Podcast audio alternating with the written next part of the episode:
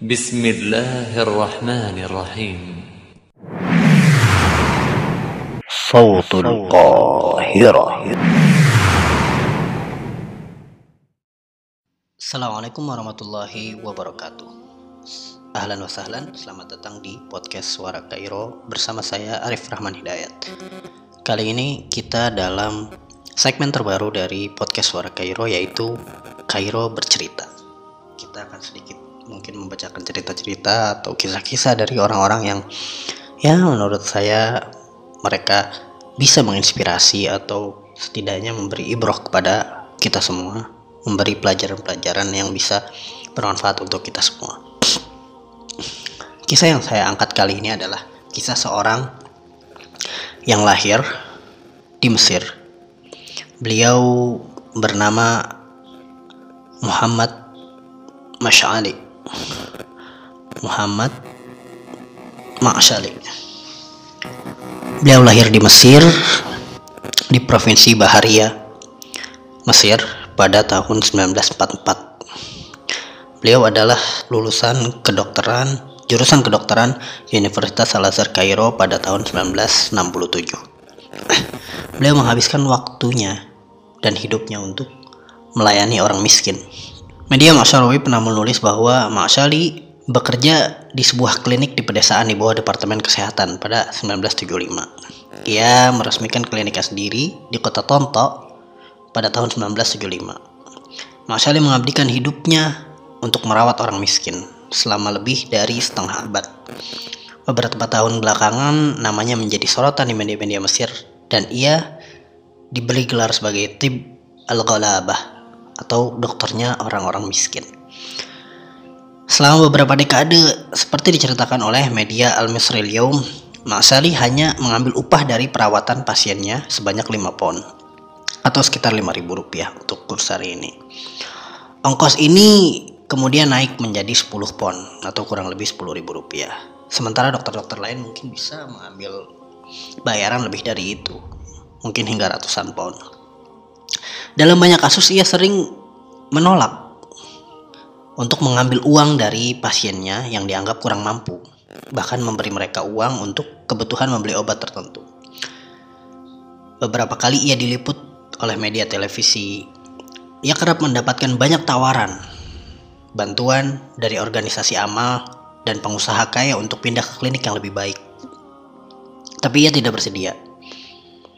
Bahkan ketika ia terpaksa menerima bantuan tersebut, ia malah menyumbangkan lagi bantuan yang dia dapatkan kepada para fakir miskin dan membagikan harta-harta itu kepada fakir miskin yang membutuhkannya atau ia belikan untuk peralatan medis untuk kebutuhan kliniknya. Beliau hidup sederhana, tak memiliki mobil, tak memiliki handphone sama sekali bahkan. Di antara kisah yang paling banyak diperbincangkan di media sosial adalah bahwa seorang pengusaha kaya asal negara Teluk pernah membeli pernah memberi dia sekitar 20 ribu dolar dan menghadiahkan sebuah mobil kepadanya. Alih-alih menggunakan uang itu untuk dirinya, ia malah membagikan uang itu untuk fakir miskin.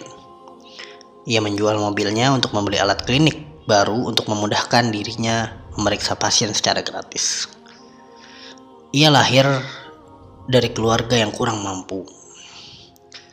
Ia mengisahkan bahwa ayahnya mengorbankan kesehatannya agar ia menjadi dokter. Dan ayah mengatakan jangan ambil uang dari orang sakit yang tidak mampu membayar biaya.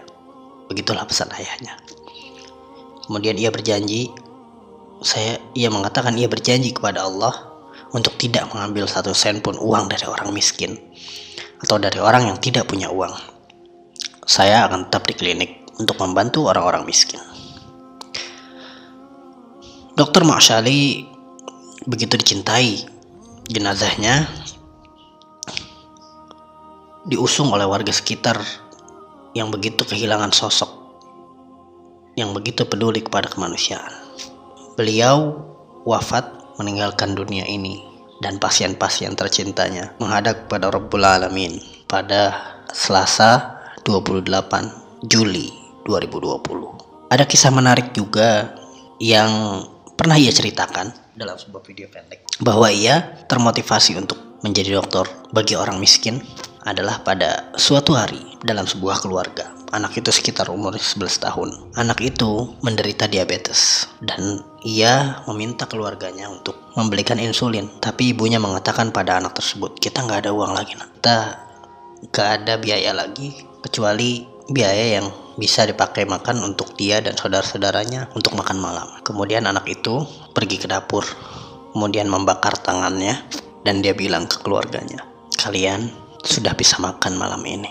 Dari tangan yang terbakar ditolong oleh tenaga medis, tapi akhirnya tak tertolong. Maka dari situ, Dr. Muhammad Ma'asali berjanji untuk terus melayani dan mengayomi orang-orang miskin. Dan Masya Allah, banyak sekali pelajaran yang bisa kita ambil dari kisah seorang dokter. Yang mana sering kali di negara kita atau bahkan di banyak tempat, dokter yang mana pendidikannya ditempuh dengan biaya yang lumayan, mereka identik dengan kemapanan, identik dengan biaya-biaya yang mahal. Biaya-biaya kesehatan sangat identik dengan biaya-biaya yang mahal. Yang mana ini sangat menyulitkan bagi orang-orang yang kurang mampu. Tapi Dr. Muhammad Maksali seolah memberi angin segar memberi solusi, memberi harapan bagi orang-orang yang kurang mampu untuk mereka bisa mendapatkan pelayanan kesehatan yang baik. Dan ya, begitulah. Allah memberikan keteguhan pada beliau, kekuatan pada beliau, keikhlasan dalam diri beliau untuk mengabdikan dirinya melayani orang-orang yang kurang mampu. Semoga Allah Subhanahu wa taala menjaga kita semua dan menjadikan kita hamba-hambanya yang senantiasa bisa bermanfaat bagi orang-orang sekitar kita yang bisa memberi manfaat tanpa mengharap pamrih kepada manusia yang bisa membantu orang lain tanpa perlu syarat. Hadawa jazakumullah khairan. Terima kasih sudah mendengarkan. Saya Arif Rahman Hidayat dari Kairo bercerita. Wassalamualaikum warahmatullahi wabarakatuh